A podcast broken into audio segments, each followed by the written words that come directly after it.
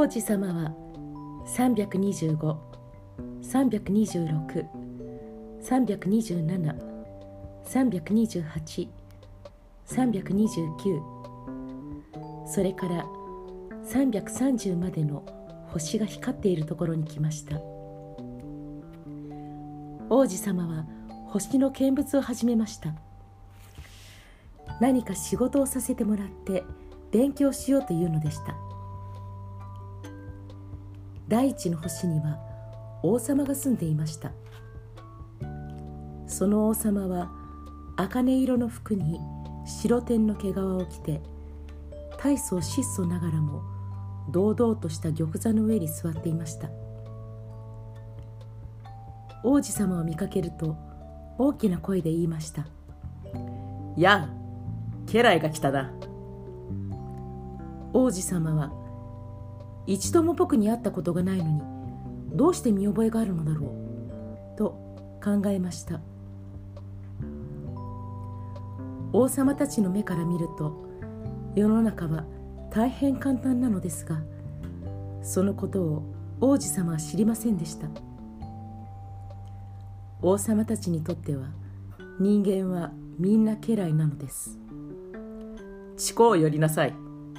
その方がもっとよく見えるように。やっと誰かの王様になれたので王様は得意になって言いました。王子様はどこに座ろうかと辺りを見回しました。だけれど王様の堂々とした白天の毛皮で星がすっかり塞がっていて座るにも座れません。でじっと立っているままでしたが疲れていたのであくびしました。すると王様が言いました。王様の前であくびするとはエチケットに反しておる。あくび禁止じゃ。我慢できないんです。と王子様はどぎまぎしながら答えました。僕長い旅をしてきたでしょそれに眠らなかったものですから。そうか。ではあくびしなさい。命令する。わしはもう何年か人のあくびをするのを見たことがない。あくびというのは面白いものだな。さああくびしなさい。もう一度命令じゃ。胸がドキドキしてもうできなくなりました。と王子様は真っ赤になって言いました。これはこれは。ではこう命令する。ある時はあくびをしある時は王様は何か口の中でもぐもぐ言って気をもんでいる様子でした。というのも王様が何よりも大切に思っていることは自分の意向に傷がつかないことだからでした。命令に背くような人はとても多めに見ていられません。どこまでもワンマンの王様でした。しかし大層人のいい王様なので無理な命令を下すことはありません。わしが大将に海の鳥になれと命令したとする。その大将がわしの命令に従わないとしても大将がいけないわけはないだろう。わしがいけないのだろう。といったふうに普段スラスラという王様でした。座ってもいいでしょうか？と王子様はおずおずと聞きました。うん座んなさい。命令する。と王様は答えて白天の毛皮の服のタレをもったいぶって引き寄せました。しかし王子様は不思議でなりませんでした。こんな小さい星なのに王様は一体何を支配しているのでしょう。陛下お尋ねしたいことがありますが。尋ねなさい。命令する。と王様は急いで言いました。陛下陛下は一体何を支配していらっしゃるんですか？どこもここもじゃ。と王様はただもうあっさりと言いました。どこもここも王様はおつに済まして自分の星と他の星をずっと指さしました。あれをみんな？と王子様は言いました。うん、あれをみんな。と王様は答えました。それは王様が国のワンマンであるばかりでなく宇宙のワンマンだからでしたじゃあ星はみんな陛下に従っているわけですねそうだとも、そうだとも。すぐにも従う。わしは不規律を許さんのじゃ。大した権力だなと王子様はびっくりしましたそしてもし自分にこんな権力があったら腰掛けている椅子を動かす面倒なんかしないで同じ一日のうちに入り日を44度どころか72度でも100度でも200度でも眺めることができるのにと思いました。それで遠くに残してきた小さな星のことが思い出されて少し気が沈んでいた王子様は思い切って王様のご恩に甘えてみようと思いました。僕入り日を眺めたいんですけど何でしたらお日様に沈めとご命令なさってくださいませんか？わしが大将に向かって蝶々みたいに花から花へ飛べとか悲劇をかけとか海の鳥になれとか命令したとする。そしてその大将が命令を実行しないとしたら大将とわしとどっちが間違っているだろうかね。そりゃあ陛下でしょうと王子様がきっぱりと言いました。その通り。人にはめいめいその人のできることをしてもらわなけりゃならん。道理の土台あっての権力じゃもしお前が人民たちに海に行って飛び込めと命令したら人民たちは革命を起こすだろう。わしは無理な命令はしないのだからみんなをわしに服従させる権利があるのじゃ。じゃあ夕日を見せてくださることは？と王子様は何か一度聞き出すといつまでも聞いている。例の癖を出して言いました。うん。夕日は見せてあげる。わしが命令してやる。だが都合が良くなるまで待つとしよう。それがわしの政治のコツじゃ。いつ都合が良くなるんですか？と王子様は聞きました。うん。うん。と王様は言って大きな小弓を食ってみました。うん。うん。うん。そりゃあ今日の夕方の7時40分頃になるかな。まあ見ていなさい。万事わしの命令通りになるから。王子様はあくびしました。いくら夕日を眺めたくてもなかなか眺められないからですそれにどうやら退屈になりだしたのです。もうここでは何にもすることがありません。僕また旅を続けます。行くな行くな。と家来が一人できたので大変得意になっていた王様は言いました。大臣にしてあげるから。何の大臣に？そうだな。そうだな。あ法務大臣に。だって裁判しなければならないような人は誰もいないじゃありませんか。そりゃわからん。わしはまだわしの国を回ってみたことがないんでね。もうすっかり年を取ったのだが馬車を置く場所がないんで歩くのが疲れるよ。そりゃ困りますね。でも僕さっきから見てるんだけどと王子様は身をかがめて星の向こう側をもう一度ちらっと見やりながら言いました。あの向こうにも誰もいませんよ。ではお前自身の裁判をしなさい。それが一番難しい裁判じゃ。他人を裁判するより自分を裁判する方がはるかに困難じゃ。もしお前が立派に自分を裁判できたらそれはお前が本当に賢い人間だからじゃ。自分を裁判するんだったらどこででもできます。僕はここにいなくたっていいんです。えー、っとねわしの星には年取ったネズミがどこかにいるようじゃ。夜になるとコトコトやっている音が聞こえる。なんならあの年取ったネズミを裁判したらどうじゃ？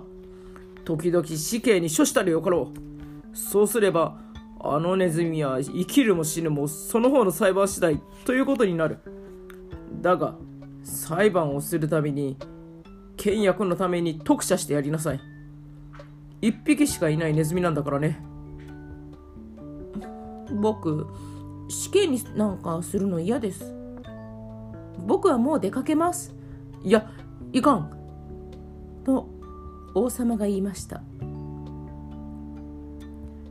しかし王子様はすっかり旅の支度をしていたので年を取った王様にもう苦労をかけたくなかったのです。もし陛下がどんな時にも陛下らしくなさるおつもりでしたら僕に無理のない命令をお下しになるはずなんだがな。どうでしょうか？僕がすぐ出発するように命令なすっては。都合よくなっているように思うんですけど。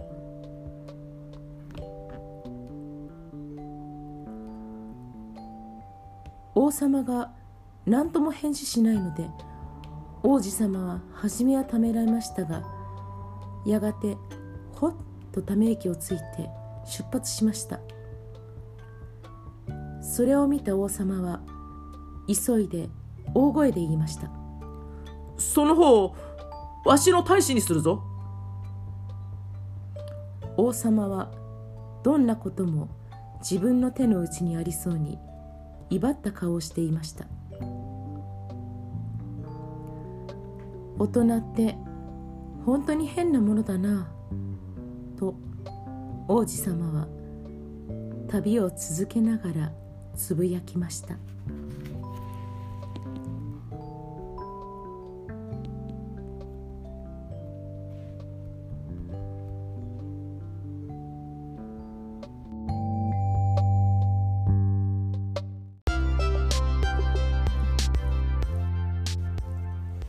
2番目の星にはうぬぼれ男が住んでいました。やあやあ俺に感心してる人間がやってきたな。とうぬぼれ男は王子様を見かけるなり遠くから叫びました。うぬぼれ男の目から見ると他の人は皆自分に感心しているのです。こんにちは。変な帽子かぶってるね。こりゃあ挨拶するための帽子だ。俺をやんやと生やしてくれる人があるときに挨拶するための帽子なんだ。でもあいにく誰もこっちの方へやってこないんでね。あ、そう？と王子様は言いましたが、相手が何を言っているのかわからなかったのです。手を叩きなさい。パチパチと。と、うぬぼれ男は言いました。王子様は手をパチパチと叩きました。すると、うぬぼれ男は帽子を持ち上げながら丁寧にお辞儀しましたこりゃ王様を訪ねるより面白いなと王子様は思ってまた手をパチパチと叩きましたうぬぼれ男はまた帽子を持ち上げながらお辞儀しました。5分間も手を叩く稽古をしているうちに王子様はすることがいつまでも同じことなのでくたびれました。その帽子どうしたら下に降りるの？だけれどうぬぼれ男の耳には入りません。褒める言葉でなくてはうぬぼれ男の耳には決して入らないのです。お前さんは本当に俺に感心してるかね？とうぬぼれ男が王子様に尋ねました。感心するってそれ一体どういうこと？感心するっていうのはね俺がこの星のうちで一番美しくって一番立派な服を着ていて一番お金持ちでそれに一番賢い人だと思うことだよ。でもこの星の上にいる人ったらあんた一人きりじゃないの。頼むからね。まあとにかく俺に感心しておくれ。僕感心するよ。と王子様は心持ち肩をそびやかしながら言いました。でも人に感心されることがなんでそう面白いの？王子様はそう言ってそこを立ち去りました。大人って本当に変だな。と王子様は旅を続けながら無邪気に思いました。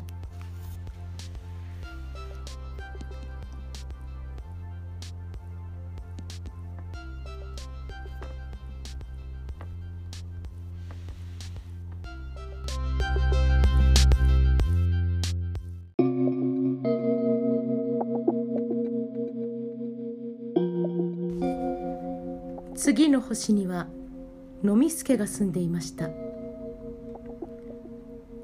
王子様はその飲み助をほんのちょっと尋ねたきりでしたがひどく気が沈んでしまいました。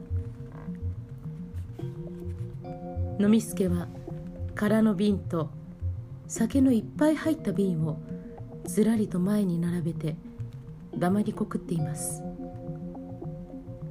王子様はそれを見て言いました「君そこで何してるの?」酒飲んでるよ。と飲み助は今にも泣き出しそうな顔をして答えました。なぜ酒なんか飲むの？と王子様は尋ねました。忘れたいからさ。と飲み助は答えました。忘れるって何をさ？王子様は気の毒になりだして聞きました。恥ずかしいのを忘れるんだよ。と飲み助は節目になって打ち明けました。恥ずかしいって何が？と王子様は相手の気持ちを引き立てるつもりになって聞きました酒飲むのが恥ずかしいんだよ。と言うなり飲み助は黙りこくってしまいました。そこで王子様は当惑してそこを立ち去りました。大人ってとってもとってもおかしいんだな。と王子様は旅を続けながら考えていました。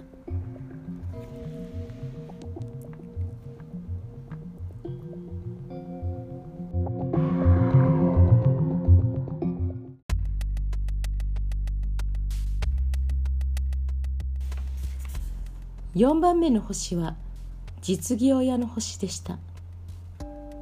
その男は「大変忙しがっていたので王子様がやってきても頭を上げようともしません。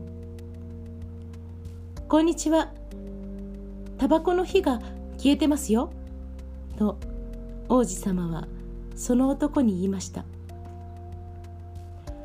3たす2は55たす7は1212たす3は15いやこんにちは。15たす7は2222たす6は28いやはやどうも。タバコに火をつける暇もありやせん。26たす5は31うんうまいぞ。これで5億162万2731になったぞ。5億って何がさ？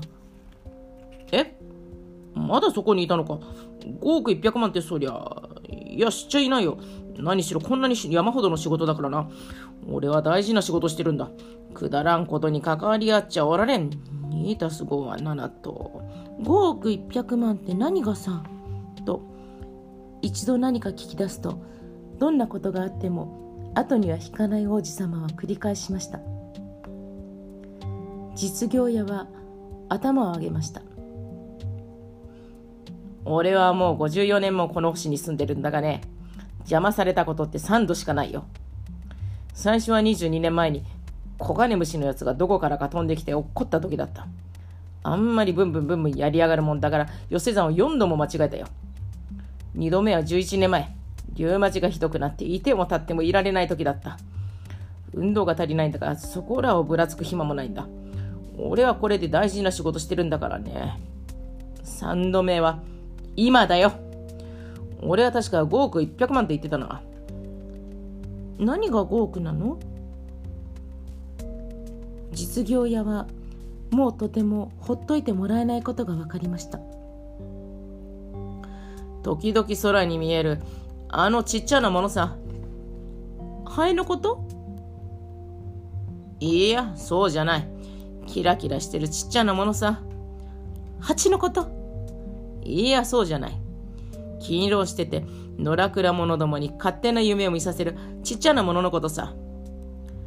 だけど俺は大事な仕事してるんだからね。勝手な夢なんか見る暇はないよ。ああそうか。星のことだね。うんそうだ。星のことだ。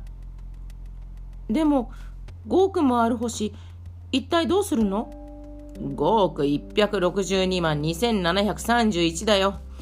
俺は大事な仕事してるんだからね。この数に間違いはないよ。でもそんなにたくさんの星どうするの？どうするかって？ああ。どうもしやせん。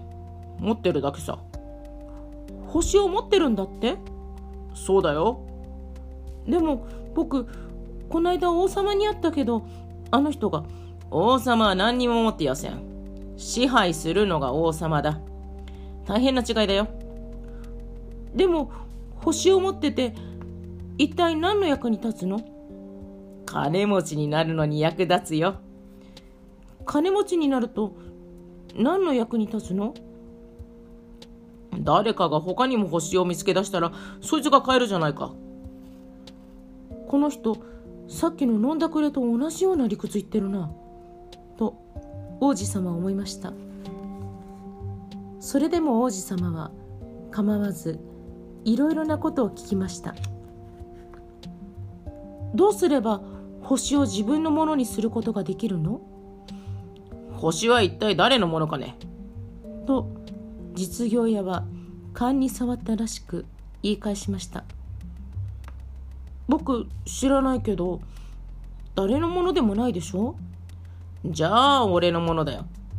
だって俺が一番に星を持つこと考えたんだからな。考えるだけでいいの？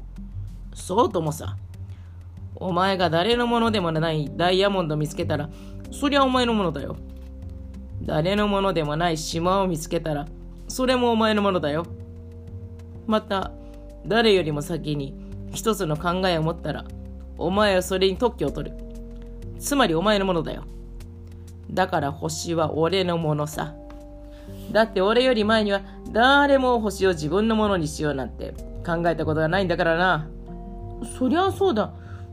でもその星どうしようっていうの？と王子様が言いました。管理するのさ。いくつあるのか勘定するんだ。何度も勘定し直すんだ。難しい仕事だがしかし俺はちゃんとした男だからな。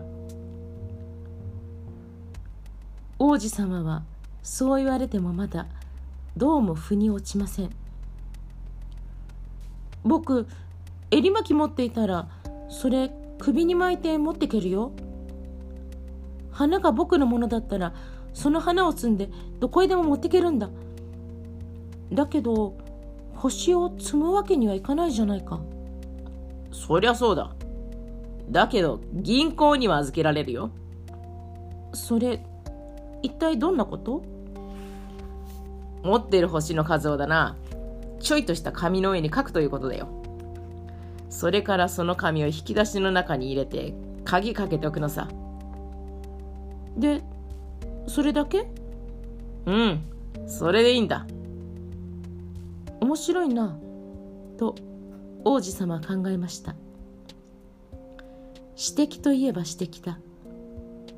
でも大事なことじゃないや。王子様は何が大切かということになると大人とは大変違った考えを持っていました。ですから改めてこう言いました。僕はね花を持ってて毎日水をかけてやる。火山も見積もってるんだから7日に一度すす払いをする。火を吹いていない火山のすす払いもする。いつ爆発するかわからないからね。僕が火山や花を持ってるとそれが少しは火山や花のためになるんだ。だけど君は星のためにはなってやしない。実業屋は口を開けましたが何にも言うことが見つかりません。そこで王子様はそこを立ち去りました。大人って全く変わってるなと王子様は旅を続けながら無邪気に考えていました。